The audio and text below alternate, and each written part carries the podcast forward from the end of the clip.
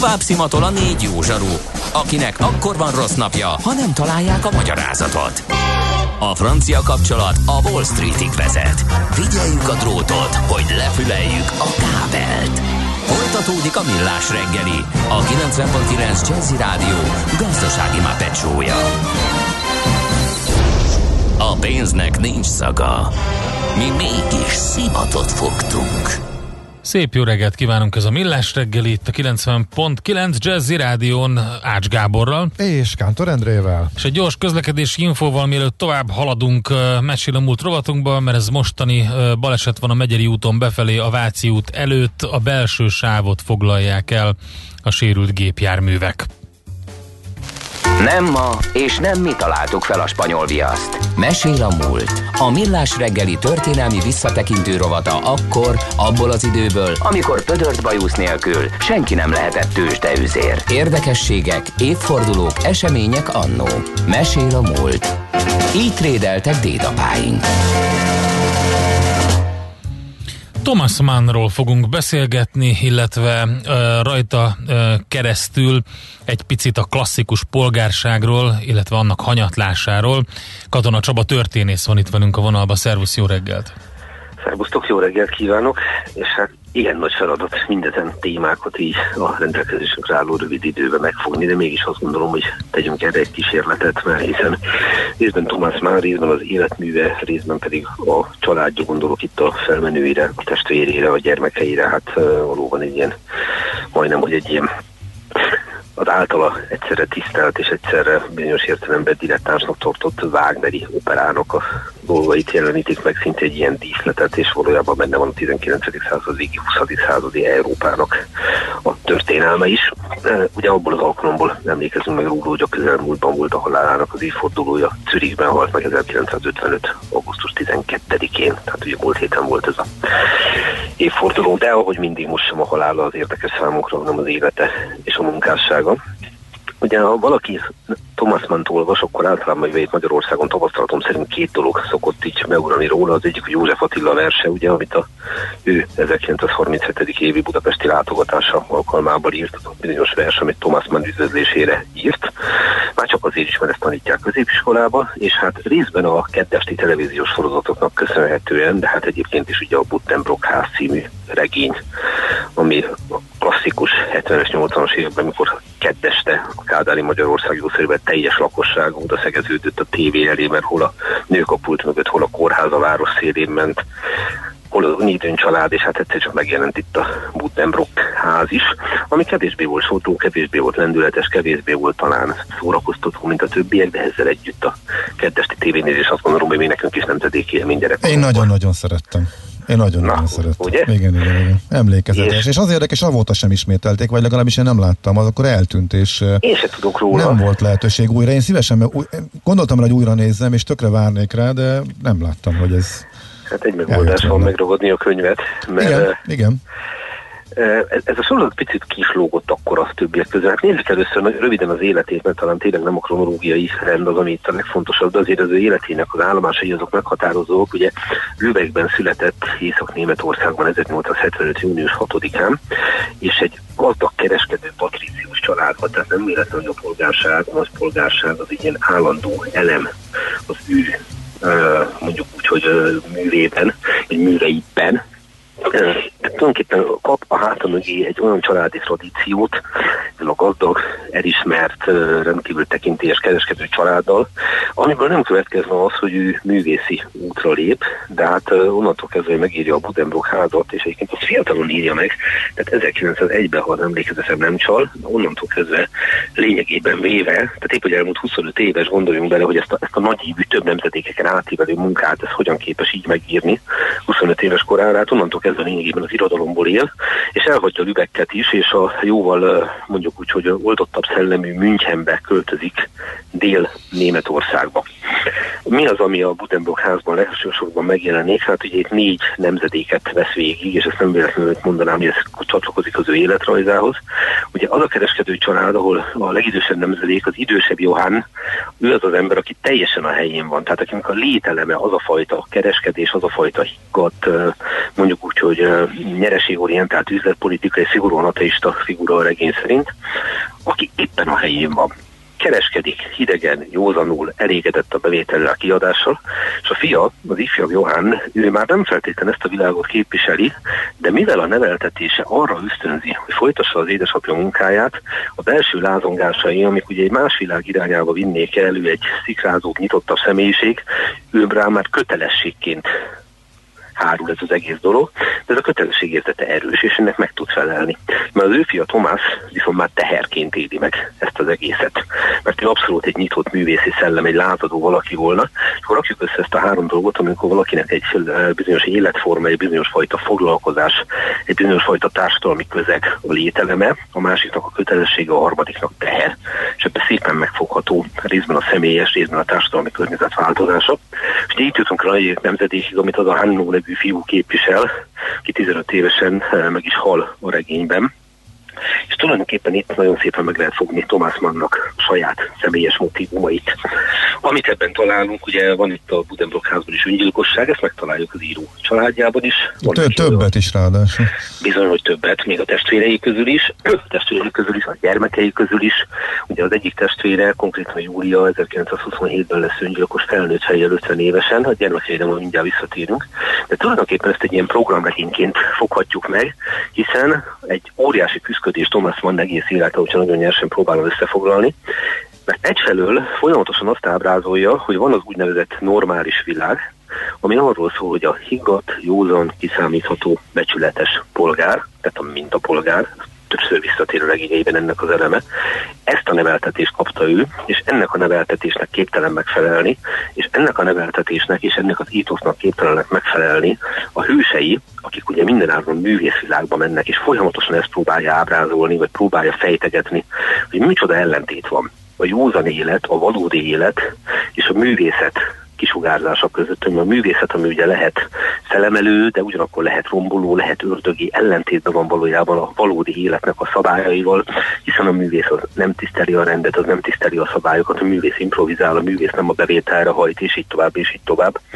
És ezzel a kettősséggel küzdött folyamatosan, és tulajdonképpen az egyik legfontosabb regényében, ugye a Dr. Faustusban ott hát Adrian Lieberkühn figurájában, akinek az életéről szól az egész, ő 1940-ben halnak a regény szerint, valójában itt is a saját életére utal vissza. És ennek az egész, úgymond mintapolgári étosznak ellenmondó, talán legsúlyosabb eleme az ő életében, az a burkolt homoszexualitása ami aztán abszolút nem illik bele ebbe a világba. Tudjuk ugye, hogy ő megházasodott, tehát teljesen követte a polgári rendet, ugye Katya volt a felesége, vagy Katarina, hogyha teljes nevét kimondjuk, aki a legfontosabb társa volt az életébe, segített neki megírni a regényeit, jegyzetelt neki, és hát született összesen hat gyerekük, soroljuk fel a neveket, Erika, Klaus, Góló, vagy másikan Angelus, Mónika, Elizabeth és Mihály. És ha megnézzük a gyerekeket, akkor azt látjuk, hogy közülük Góló, aki nem pusztán író, hanem még történész is volt, és én ezt nagy örömmel és büszkeséggel mondom. Hát ő is örökölte édesapjának a homoszexuális érzéseit, illetve Klaus is, illetve Erika is, aki pedig, hát amikor 1945 után már az Egyesült Államokba élt, akkor a megkártizmus idején még megfigyelés alá is került, mert mindenféle baloldali aktivistának, meg leszbikusnak, a egyebeknek minősítették és ebből látszik, hogy, hogy a család nemzedékeken át, pont úgy, mint a Butenbrock házba, viszi magával ezeket a rettenetes terheket, és viszi magával a történelem terhét. Hiszen Thomas Mannnak, hát gondolhatjuk 1933-ban, szükké válik Németország, mint annyi más embernek, hogy a fasizmus hát igen. elől menekülni kényszerül. Fel is, a, a német felszólalás egyik vezéralakja, ugye, akik, akik meg is fogalmazták az ellenérzéseiket. Pontosan, 1930-ban ő nagyon keményen kiáll amellett, hogy a polgárság egyáltalán Németország és Zsák utca irányába indul el ezzel a szélsőséggel. Érdekes dolog ez, mert az első világháborúban nem látja ő még ennyire tisztán, hogy például uh-huh. egy háború mennyire pusztító a bátyja helyet is. Ő egyik annak a nagyon kevés németek, akik kőkeményen kiáll a háború ellen, ezzel összevesznek. Tehát egy darabig meg nem is állnak szóba. Tehát itt megemlíteni Heinrich Mann-t is, már csak azért is, mert ő is kiváló író. Az előbb említett gyermekek közül ugye író Klaus Mann, gondoljunk csak a Mephistóra, tehát hogy őt is aki egyébként öngyilkos lett. Klaus Mann öngyilkosságban menekült, Erika Mann is íróként dolgozott, forgatókönyvíróként, íróként. Tehát hosszan lehet sorolni ezt a családi örökséget, de akkor említsük meg Mihály Mannt is, az egyetlen gyermeket a fiúk közül, aki, aki egyértelműen heteroszexuális volt. Ő öngyilkos lett nagy valószínűséggel, miután édesapja műveivel dolgozott, tehát egy nagyon súlyos dolgok kerülnek elő itt. De hát vissza a történelemhez. Menekülni kell, és Zürichbe menekülnek Svájcba, de Zürich, hála Istennek nem hadviselő fél, és itt húzza meg magát Thomas Mann illetve hát a családja, de aztán innen is távoznak, nevezetesen az Egyesült Államokba, és onnan viszont 1938-ban emigrál konkrétan, addigra már Nobel-díjas író. 1929-ben megkapja a Nobel-díjat, és 52-ben a háború után tér vissza Svájcba, és itt is hal meg 1950-ben, ugye Zürichben. Itt idézném az ő híres mondását, ahol én vagyok, ott van Németország. Tehát amikor próbálja ezt az európai szellemet úgy megőrizni, hogy azt mondja, hogy lehet, hogy az én hazám most elindult egy rettenetes úton, de nem csak az Németország, nem lehet csak ezzel leírni Németországot, ezzel a zsákutcával, ezzel a borzalommal, amit ott tapasztalunk, hanem van egy másik Németország és egy polgári Németország. És akkor itt megint vissza az ő személyes terreihez, hogy ez, ez a polgári Németország viszont ez miközben ő benne kötelesség, miközben ő benne örökség, miközben igyekszik ezt továbbadni, ott van benne folyamatosan az a belső lázadás, hogy művészként képtelen ennek a bilincseit elviselni, képtelen ennek a terheit kezelni, és se levenni nem tudta ezt a bilincset, sem elfogadni nem tudta. Úgyhogy azt kell mondjam, hogy Thomas Mann egész élete egyfelől egy belső küzdködés volt, folyamatos kérdésekkel, folyamatos gyötrődésekkel, másfelől pedig látta a képrettenetes világégést, és hát mondhatok ilyet, hála Istennek azért megérhette Németország újra születését is, de pontosan tudta, hogy ez a klasszikus régi polgárság, ami egyszerre volt neki a példaképe, és egyszerre volt mondjuk úgy a bilincse, az soha, soha többet nem fog visszatérni. És ha megmondoljuk így az ő életútját, a személyes tragédiáit, a, a kötösségeit, akkor azt kell mondjam, hogy miközben írófejedelemként ünnepelték már életében, és a mai napig úgy gondolunk rá, mint az európai és a világirodalom egyik legkiemelkedőbb személyiségére, egy elképesztően tragikus életút van mögötte, és itt még a feleségére is visszatérnék, hiszen ő nagyon hosszú életet élt, majdnem száz éves volt, amikor meghalt, és hát gondoljunk a gyermekei sorsára elvesztette Klauszt, elvesztette Erikát, elvesztette addigra a férjét, és látta a többi gyermekének is azt a fajta küzdködését, amit úgymond örökölszősként a topjukról vittek tovább. Tehát egészen elképesztő azt látni, hogy az, amit Thomas Mann ábrázol, hogy a művészi lét az egyszerre démoni, egyszerre magában ragadó, egyszerre csodálatos, miközben nagyszerű alkotások sora születik, az hogyan képes, nem feltétlenül, de hogyan képes gyakorlatilag az emberi lelkeket, ha nem is megnyomorítani, adott esetben akár megnyomorítani is, de valami teljesen más dimenzióba kényszeríteni. És az, amiről ír, hogy úgymond a normalitás, a polgári, a civil, a kiszámítható élet és a művészeti vonzalom ellentéte, az bizony nagyon keményen meg tudja gyötörni az embereket, és azt gondolom, hogy ezt mind az ő élete, mint pedig a gyermekei világosan bizonyítja. Ami pedig a legfontosabb örökségünk tőle talán az az, hogy én azt gondolom, hogy a regényei a novellái, azok mai napig olvashatóak, szórakoztatóak, és legfőképpen elgondolkodásra késztetnek, főleg ha az ember ismeri a életét, és látja benne azokat a visszatérő elemeket a halálbelencében, és így tovább. Az összes ö, olyan dologban szinte mindenhol visszautal saját magára. Ezzel együtt nem ő volt persze a regényeinek a hőse, az életről, és a művit elválasztott egymástól. Hát Csaba, csüngtünk szavaidon, azt kell, hogy mondjam, itt a stúdióban figyeltük a, azt, hogy hova, hova futtatod ki e, ezt a dolgot. Általában egy ilyen idézettel vagy gondolattal szoktál elbúcsúzni. Hát hogy idézek akkor valóban, legyen ez így. Uh, milyen érdekes dolgok azok, amikor az ember megpróbál ugye belenézni ezekbe a művekbe, és keres benne valami olyat, ami, ami a mai napig megszólítja, ami a mai napig hat rá, ami, amiről el lehet mondani, hogy uh, mondjuk úgy, hogy időtálló, és nem kell úgy kezelni a dolgot, hogy ez olyanokról a múltba szól. Nos, akkor hadd mondjam azt, hogy ő hogyan fogalmazott ebben a bizonyos nemzeti felszólalásba a nemzeti szocializmusról. Azt mondta, hogy az excentrikus barbárság és a primitív tömegdemokratikus vásári turvaság óriás hulláma. Azt gondolom, ez egy nagyon szép fogalmazás. És hogy hát mennyire aktuálisak tudnak lenni nem csak az ő szavai, hanem más is. Itt hadd idézem Henrich Mann az alatvalóból, aki hát egy olyan mintapolgárt ír le, aki mindig igyekszik törekedni arra, hogy igazodjon a hatalomhoz, hogy mindig azt mutassa meg, hogy merre kell menni. És ha szétnézünk napjaink populizmusába, akkor láthatjuk, hogy ezek a régi-régi szavak Henrik mondtól, hogy hangzanak, és mennyire úgymond áthallásosak. Itt az emberek nem látják és nem hallják a fenyegető veszélyt, csökönyösen kitartanak egy nyáspolgári demokrácia és humanitás elavult elvei mellett, melyek az Istentől származó világrend hazátlan ellenségének útját egyengetik. A bátran előtörő nemzeti életület a nagyvonalú imperializmus iránt itt nincs meg semmi megértés. Na nem sorolom tovább. Hm azt gondolom, hogy az írói teljesítmény, és itt a Mán család több tagjára gondolok, azáltal is megmérettetik, hogy meg tudja szólítani 50-60-80-100 évvel később az embereket. Hát azt gondolom, hogy ők képesek erre. Ez teljes mértékben egyetértünk velem. Köszönjük szépen Csaba! Nagyon-nagyon jó munkát neked, szép napot! Viszont kívánom, szervusztok! Katona Csaba történésszel beszélgettünk, annak kapcsán, hogy augusztus 12-én 65 évvel ezelőtt hunyt el Thomas Mann, és így aztán a Mann családról, meg a klasszikus polgárság hanyatlásáról is szó volt. Mesél a múlt robotunk hangzott el. Kövesd a múlt gazdasági és tőzsdei eseményeit kedd reggelenként a Millás reggeliben. Következzen egy zene a Millás reggeli saját válogatásából. Mindenkinek, aki szereti.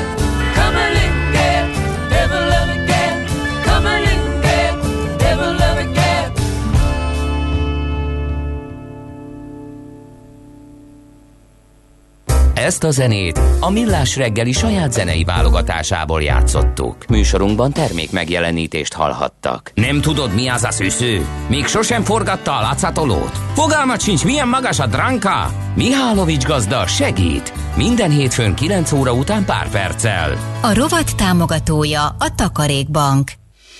Rövid hírek a 90.9 Jazzin. Tegnap késő este megkapták az iskolavezetők a járványügyi intézkedési tervet, amely a 2020-21-es tanévben lesz érvényben. Mindenhol alapos, mindenre kiterjedő fertőtlenítő takarítást kell elvégezni. A fertőtlenítőszereket a fenntartónak kell biztosítani. A tanévkezdéshez szükséges mennyiséget az operatív törzs bocsátja rendelkezésre. Az intézményeknek meg kell tenniük a szükséges intézkedéseket az intézményi csoportosulások megelőzésére az épületekben is azok előtt is. Az osztálytermekben lehetőség szerint gondoskodni kell a tanulók lazább elhelyezéséről. A foglalkozásokon a maszk viselése lehetséges, de nem kötelező. Amennyiben ez nem megoldható, az osztályok váltása között a tantermekben felületfertőtlenítést kell végezni. A testnevelés órákat az időjárás függvényében javasolt szabad téren megtartani, és mellőzni kell a szoros testi kontaktust igénylő feladatokat egységes eljárásrend szerint készülnek a tanévkezdésre a felsőoktatási intézmények. A tanórákat lehetőség szerint úgy kell megszervezni, hogy a másfél méteres védőtávolság betartható legyen, amennyiben ez nem lehetséges, kötelező a maszk viselése. A kollégiumokba, diákotthonokba beköltözés előtt ki kell tölteni egy kérdőívet, testhőmérsékletet kell mérni, ezt naponta el kell végezni, és a tüneteket mutató tanulókat azonnal el kell különíteni. Törekedni kell arra, hogy egy-egy kollégiumi szobában azonos csoportokba tanuló, azonos tantermi órákat látogató hallgatók lakjanak. Az eljárás rend javasolja továbbá az online beiratkozás lehetőségének biztosítását, és tartalmazza a tanévnyitók, egyéb rendezvények megtartására vonatkozó ajánlásokat is. Augusztus 31-től szeptember 13-áig utószezoni menetrendet vezet be a MÁVA Balatonnál.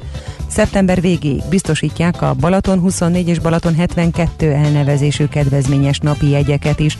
A déli parton minden nap óránként közlekednek gyors vonatok a legfrekventáltabb településekre, míg a kisebb megállók sebes vonatokkal érhetők el. A gyors vonatokon a bicikliket kerékpár helyjegyekkel lehet utaztatni, de hétköznapokon két pár, hétvégén pedig hét pár sebes vonat közlekedik majd Siófokig, Fonyódig vagy Balaton Szentgyörgyig nagyobb kerékpáros férőhelyjel, kerékpár helyjegy váltása nélkül. A tudósok bizonyítékot találtak arra, hogy tényleg immunissá válhat a szervezet a koronavírusra. Több kutatás is ugyanarra az eredményre jutott, ha valaki enyhe tünetekkel esett át a fertőzésen, a testében még hónapokkal később is ott lehet a vírus legyőzéséhez szükséges antitest. A kutatók ugyanakkor hangsúlyozzák, hogy ez valószínűleg csak azokra a betegekre lehet igaz, akik enyhe fertőzésen estek át, vagyis azokra nem, akik kórházban feküdtek, és azokra sem, akik tünetmentesek maradtak.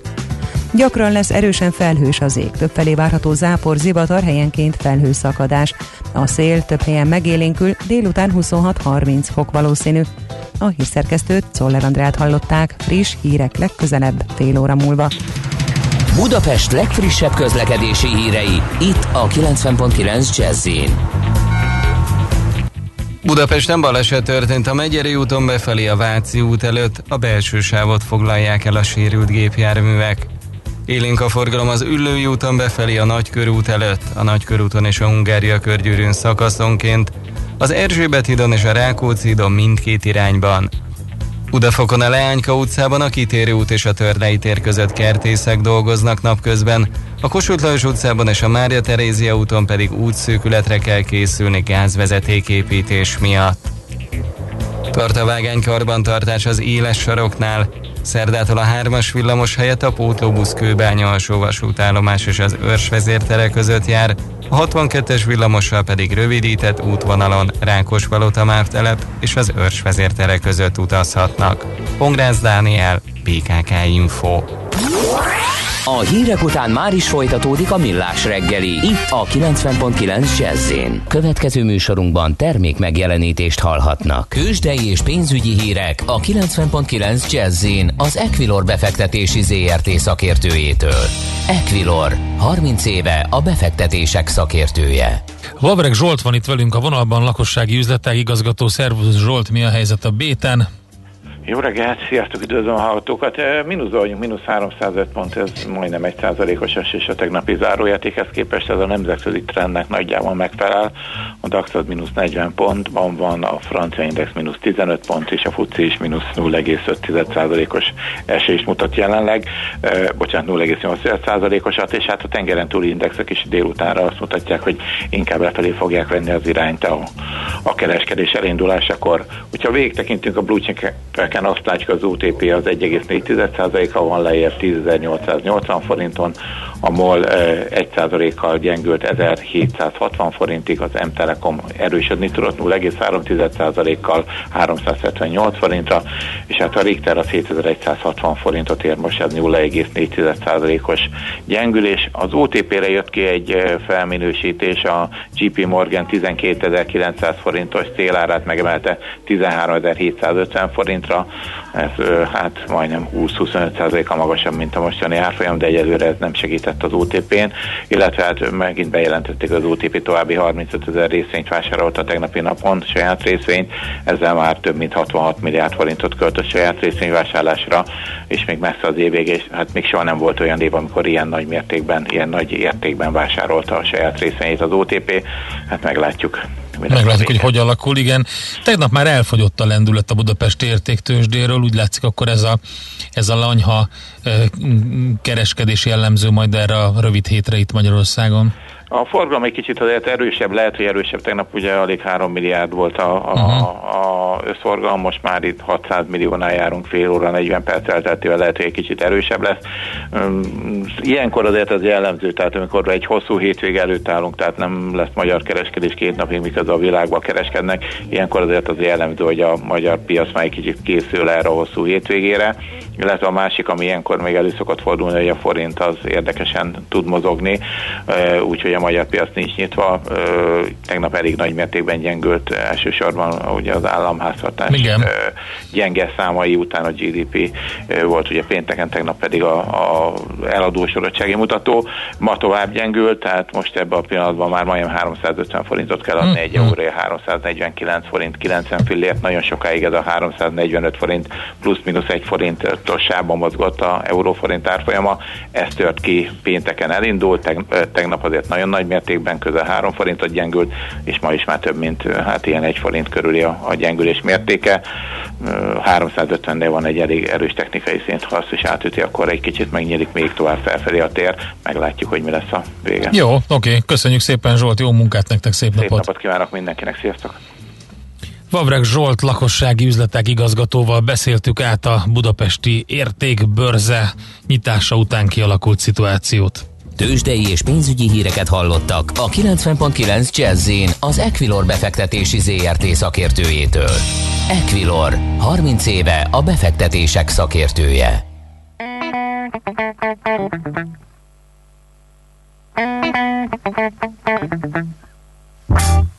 Move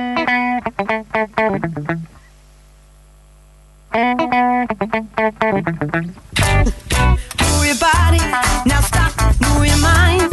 Cause in this space and time, there are more than out there to shine. I mean, hold it down. Stop acting clown.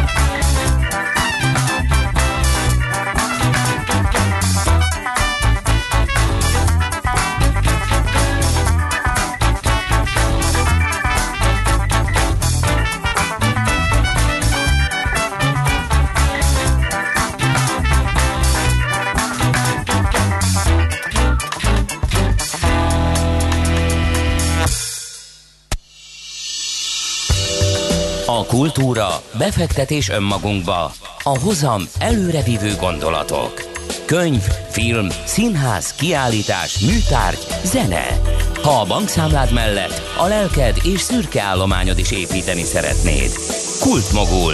A millás reggeli műfajokon és zsánereken átívelő kulturális hozamgeneráló rovata következik. És a Bondoró Fesztivál a terítéken itt nálunk egyáltalán érdekes, hogy lesz a Bondoró. Igen. Itt van velünk a fesztivál egyik projektmenedzsere, Szenten, Szendrei Virág Zsófia vonalban. Szervusz, jó reggelt kívánunk! Jó reggelt nektek is, sziasztok! Hát amikor korábban áprilisban beszélgettünk, ugye akkor el kellett tolni a fesztivált az akkori szabályoknak megfelelően, vagy azokhoz alkalmazkodva, azokra reagálva, és most sem volt még egyértelmű, mikor az új szabályok kijöttek augusztus 15-e utánra, hogy akkor eh, mely eseményeket lehet megtartani, melyeket nem. Eh, Na, akkor nektek hogy sikerült? Mert örülünk, hogy látjuk, hogy akkor eh, lesz bondoló, egy-két fesztivált meg tudnak tartani. Mi múlott ez, vagy mi áll itt a háttérben? Igen, mindenképpen elég embert próbáló időszak áll mögöttünk, úgy gondolom mind a, a szervezői csapat, illetve a művészeink, partnereink köreiben is. Tulajdonképpen mi, mi mindig úgy álltunk hozzá, hogy ameddig csak ki tudunk tartani, addig mindent megteszünk annak érdekében, hogy legyen idén is bondoró. Körülbelül áprilisban döntöttük el, hogy akkor új időpontot választunk a fesztiválnak, így esett a választás akkor még nagyon bizonytalan körülmények között, hogy ha valamikor, akkor az augusztus utolsó hétvégéjét kitűzzük célnak, és azóta is folyamatosan egyeztetünk a biztonsági szolgálattal, illetve az illetékes személyekkel. Tulajdonképpen az, az történik, hogy ez egy szabadtéri rendezvény, aminek a témája az utcaszínház különböző műfajainak bemutatása. Így a ö, 500 fős korlátozást azt a zenés színpadon annak a nézőterén fogjuk mindenképpen betartani, a többi helyen pedig a nézők szabadon sétálhatnak, de ezek nem is akkora területek, ahol, ahol 500 ember egyáltalán beférne, tehát itt családi házak kertjeiről van szó, így mindenféle higiéniai szabálybetartása mellett nagyon fogunk figyelni a biztonságukra, szóval jelenleg így állunk. Uh-huh. Na, most Kapolcson van, ugye? Kapolcs nagyon népszerű, mondhatni fesztivál helyszín. Egy kicsit akkor avas be az előzményekbe. Én a tavain ott voltam, és nagyon tetszett. Mi itt a koncepció, miért indult, meg mi változik tavalyhoz képest, milyen újdonságokkal készültek? Igen, a, a Bondoró Fesztivál Kapolcsnak a belső területein, tehát a Petőfi utca, Petőfi utcához tartozó családi házak portái és a Malomsziget területét öleli fel. Ez ö, ö, itt ö, az alapítónk Virág Zsóka, aki a Kaláka versudvarnak így megálmodója volt és évekig szervezője, neki nagy terelme Kapolcs, mint település, és célunk tulajdonképpen az utcaszínházi műfajok bemutatása, és így a két szerelem összefonódott Kapolcs utcaszínház együtt, és így alkottuk meg a, a Bondoró Fesztivált ö, 2019-ben tavaly, ahogy te is mondtad, hogy tavaly volt az első fesztivál. Néhány programot emelj ki, légy szíves, hogy mik várhatóak. Hát koncertek is vannak, ugye az a tiszta sorot, ugye tudunk mondani neveket, de az utcaszínházhoz kapcsolódó, illetve ilyen érdekesebb, eh, tüzes-vizes, mindenféle izgalmas, jópofa program volt tavaly is. A programnak a, a legnagyobb része az utcás ö, műfajokhoz kötődnek, így bábos, marionettes előadások, tűzsók, ö, gólyalábas produkciók, és ö, hat program helyszínünk van. A Bondoró Porond az, amelyik a leg, leginkább az utcás műfajokhoz köthető. Itt például a Kajár PC vízirevű fog kétszer is fellépni ö, utcaszínházi előadásokkal, de lesz Papító, aki ö, show érkezik, Langaléta Garabonciások, gólyalábas produkcióval, vagy pedig a Babtársulat óriás bábos ö, Bondoró fenevadjai című előadással. Amit még kiemelnék az a mesekert, ez a legcsaládiasabb helyszínünk, ide gyermekes családok érkezését várjuk, akik olyan színvonalas és minőségi gyermekprogramokkal szeretnék a kicsiket szórakoztatni. Itt lesz marionett előadás, lesz Márkus Színház égigérő fal című produkcióval, Gulyás László vándormuzikus szekérmesékkel, illetve különböző kis cirkuszi előadások, mint például a Dobronka cirkusz, vagy pedig Fénybáb színháza lett Papettől. És tényleg lesznek koncertek is, például a Bordűr művészeti felholyban, ott ö, ilyen igazi zenei finomságokra számíthatnak a látogatók, például Vázsonyi János szaxofonművész, Infusion Trio, lesz Kardos Horváth Jánosnak szóló estje, vagy pedig különböző rezes bandák, például a Brass on the Road is fellép. Uh-huh. Ez azt jelenti, hogy nagyjából a gyerekprogramok délelőtt indulnak, és akkor a koncertek meg estébe, vagy késő estébe. Igen, igyekeztünk, nyúlnak, hogy ugye? gyermekprogramok is legyenek, lesz például a Veronaki koncert, illetve a Kultúrpart Társulat koncert is. Ö, minden programot a bondoró.hu oldalon egyébként megtalálnak Mhm. a nézők. Tényleg nagyon ö, dús kínálattal ö, érkezünk. Ö, három nap alatt közel 100 programmal várjuk a látogatókat. Mhm. Tehát ez nem a mostan, ez ünnepi hétvége, hanem a augusztus utolsó hétvége, Igen, az 28 és iskolakezdés 30 előtti. között. Uh-huh. Uh, szállásban tudtok segíteni, vagy lehet uh, sátrazni? Mert ugye elég de fölmentek az árak, meg viszonylag kevés van most a Balaton felvidéken. Ez ügyben mi a helyzet? Kapolcson van sátrazási lehetőség több helyen is, van a Kecskekő sátorhely, meg a Ferde Camping is. Ö, Akik nem sátrazási lehetőségre vágynak, nekik kö- környező vendégházak, akár a szomszéd településeken is vannak még helyek. Aki pedig úgy érzi, hogy teljesen elakadt, ő tud írni a szálláskukat bondoró.hu e-mail címünkre, és ott tudunk tájékoztatást nyújtani. Uh-huh, tehát akkor van nektek is még egy külön kapcsolati hálót, és Igen, akkor tudtok van, ti van. is külön segíteni. Ú, hát azért ez ritkaság, hogy ilyen kérésekre is a, egy e, fesztivál tud reagálni, illetve válaszolni. Oké, hát nagyon szépen köszönjük, e, sok sikert hozzá, örülünk, hogy e, sikerül megtartani idén is, és akkor Így van. Jó mulatást. mi hiszen örülünk, Igen. és Hát várunk ide- mindenkit szeretettel. igen, hát jó szervezés nektek elsősorban, meg kitartás nyilván akkor a következő pár napra, de hát nagyon sikeres rendezvényt. Köszönjük Szép szépen! napot, jó munkát, és köszönjük, hogy itt, itt voltál, beszélgettünk. A Bondoró Fesztivál projektmenedzserével, Szendrei Virág Zsófiával beszélgettünk. Kultmogul. A millás reggeli műfajokon és zsánereken átívelő kulturális hozamgeneráló rovata hangzott el. Fektes be magadba, kulturálódj! Nem sok időnk maradt, Gábor, mert hogy már ö, 9 óra 54 perc van. Uh-huh. Um, hadd említsek meg egyet erre a hétvégére is. Na, gyerünk. Ugye a Fekete Zaj Fesztivál a másik, az a Mátrában van, a Sástó partján. Uh, ott, ami most a hétvégén lesz, tehát ha valaki kicsi, de izgalmas fesztivált keres. Nyilván ez főleg ilyen a alternatív eh, zenei fesztivál, de teljesen más jellegű, mint a Bondoró, eh, de ezek azok, amik eh, meg tudtak maradni, illetve amelyeknek a jelenlegi járványszabályok közepette is lehetőség volt arra, hogy megrendezzék. Érdemes kihasználni. Meg én eleve azt mondom, hogy érdemes menni sok-sok kis koncertre. Budapesten is ugye van néhány koncerthelyszín, ugye a Trek, Kobuci és még kisebbek, ahol vannak koncertek, és ahol a nagy zenekarok is lemennek kis helyekre játszani. Azért mókás, ugye a Lovasi például a Kis Csillag 500 néven indítja a, a turné zárót, ugye nem tudtak megcsinálni a lemezbemutatójukat se, és most elvinni néhány eh, kis helyre, mindenki beszorult a, az 500-as limit miatt, ők ezt a nevébe is bevették például a, turnénak, tehát ez már csak ilyen nyilván ilyen kényszer viccelődés. Uh, úgyhogy érdemes elmenni, most még biztos, hogy lehet, aztán ki tudja, hogy az ősszel hogyan alakul a járvány, úgyhogy én mindenkit Mhm, biztatnék, igen. hogy használjuk ki a jó időt, hát meg önmagában azt, hogy még egyáltalán lehetnek, biztosan lehetnek rendezvények a következő e, hetekben. Aztán, hogyha így, így marad és lesznek, akkor annak fogunk a legjobban nyilván örülni, e, ha nem, akkor meg biztos bánnánk, hogy ha nem megyünk el ezekre most még a nyár végén. Úgyhogy én ezt javasolnám. Köszönjük szépen ezeket az ajánlókat, Gábor. Nektek azt tudjuk mondani, hogy egy ilyen zivataros nap, hát reméljük, hogy ezzel el is megy, ez a zivataros idő. Mármint ugye mai nappal, úgy Igen, érted? igen. Hát ma még, ma valószínűleg nem úszuk meg, ma sem, viszont a hosszú hétvégére egyre inkább az Egyre inkább jó idő lesz. hogy igen, jó, jó idő lesz, reméljük. Igazi szép, kellemes. Nem az a durva kánikula, hanem az a nagyon kellemes, sokak számára még éppen elviselhető, de strandra is jó, de még a városban is épp kibírható 30 fok körüli szép nyári idő. Hát legyen így.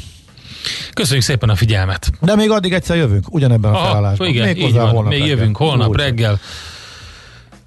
A millásreggeli.hu-n a podcasteket meg tudjátok hallgatni, Facebook oldalunkon pedig tudtok továbbra is tőlünk kérdezni, meg oda is kiposztoljuk majd a kivágott műsor elemeket.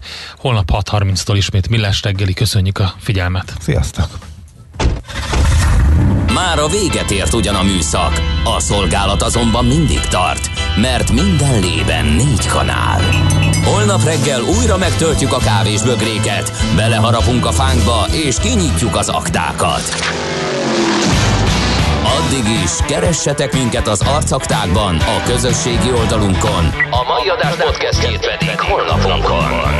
Millás reggeli, a 90.9 Jazzy Rádió gazdasági mapetsója.